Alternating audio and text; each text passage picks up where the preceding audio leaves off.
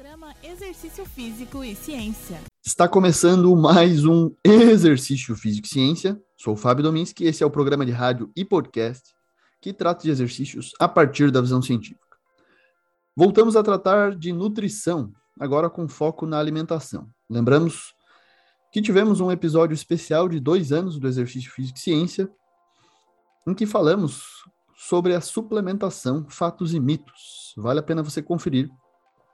Hoje, temos aí um convidado especial que é o Samir Beide, que é um nutricionista, então nada melhor do que falar com especialistas nesse assunto. E aí ele trabalha com consultoria online, atendendo pessoas aí de todo o país e de fora dele. E tem uma abordagem diferenciada, mais humanizada e que bate bastante com a minha visão também sobre atividade física. Né? Essa visão mais abrangente, a visão mais humanística mesmo. Então, o tema de hoje que a gente vai falar é Nutrient Timing, que é uma estratégia nutricional que merece atenção e que, inclusive, aí é, levanta bastante dúvidas dos praticantes de exercício e da população. Né? E aí, Samir, primeiramente, seja bem-vindo ao Exercício Físico e Ciência, né? Então, um prazer tê-lo aqui. Primeiramente, você pode nos explicar no que consiste essa estratégia e o que, que a ciência mostra que essa é uma estratégia válida? Fala, Fábio. Queria agradecer pela oportunidade de estar aqui no podcast Exercício Físico e Ciência. Eu acho muito importante falar sobre esse assunto, porque ele já foi muito debatido, né? E até hoje ele traz muita polêmica. Quem nunca ouviu aquele conselho de que é preciso tomar um whey protein com alto assim que acabar o exercício, ou então correr para poder fazer a refeição mais rápido possível. Até hoje a gente vê esse tipo de conselho.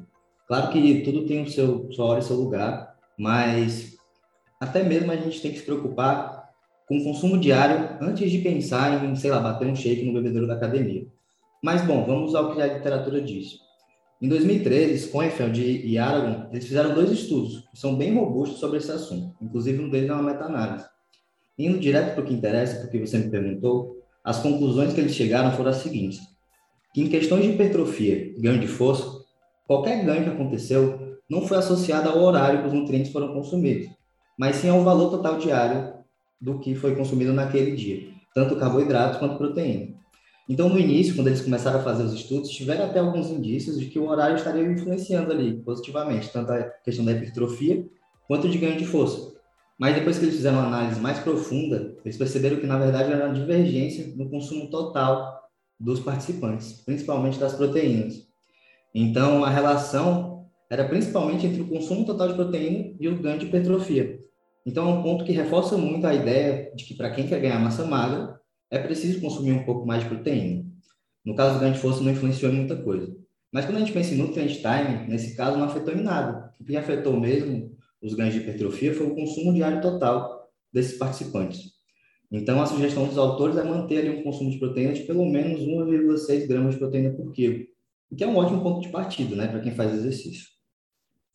Então, boa, é boa. bem interessante. Show de bola. Então, sem dúvida, o que, é, o que mais importa nesse caso é a quantidade diária total de proteínas, né? E não um horário específico, Exato. né? Tipo, ontem até numa aula da graduação que eu dei, um aluno levantou a questão sobre o consumo de proteínas antes de dormir, né? E essa também é uma questão que é levantada, mas acho que entra aí nessa na pauta mesma, assim, né? De que o horário talvez não importe tanto. Show Sim, no final das contas, esse consumo até antes de dormir, como antes do exercício, depois do exercício, é legal para poder ter aqueles aminoácidos, tanto para poder fazer os exercícios e ter esse, esse combustível né, de aminoácidos, e para dormir antes de dormir, para poder passar por aquele período de jejum com aqueles aminoácidos ali sendo digeridos.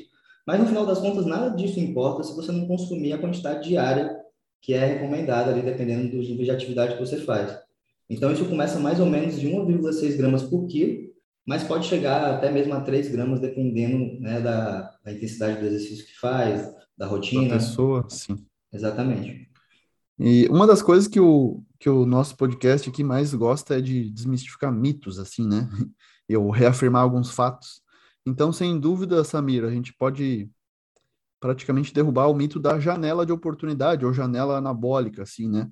É, isso pode ser visto de uma outra maneira, eu acho, né? Talvez como mais como um portão, uma, algo mais aberto, assim, mais abrangente, né?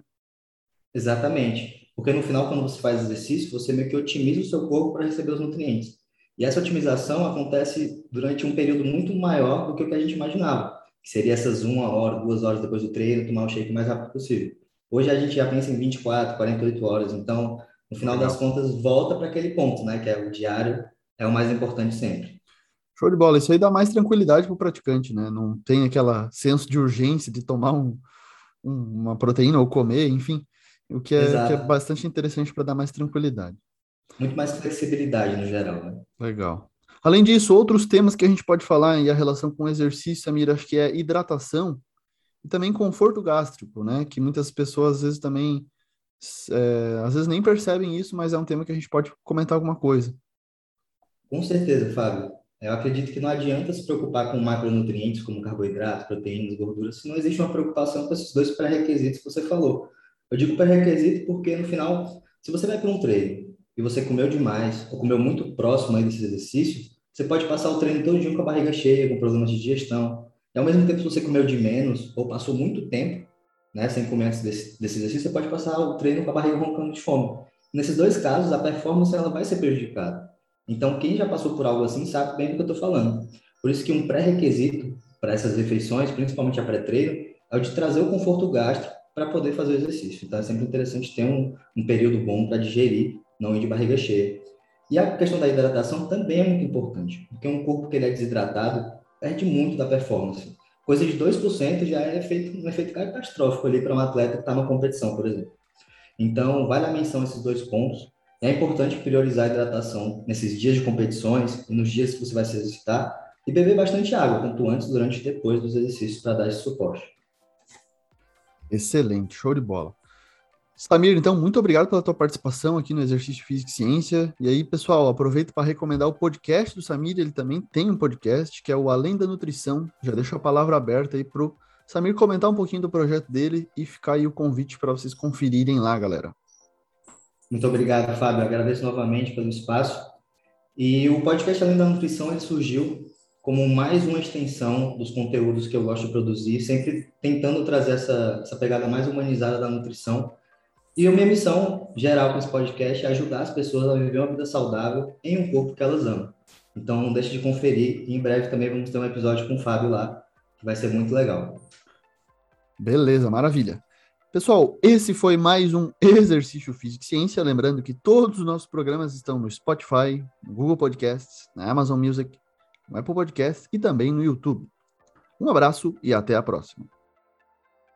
Você ouviu Exercício Físico e Ciência com o professor Fábio Dominski, na Rádio Desk FM 91.9.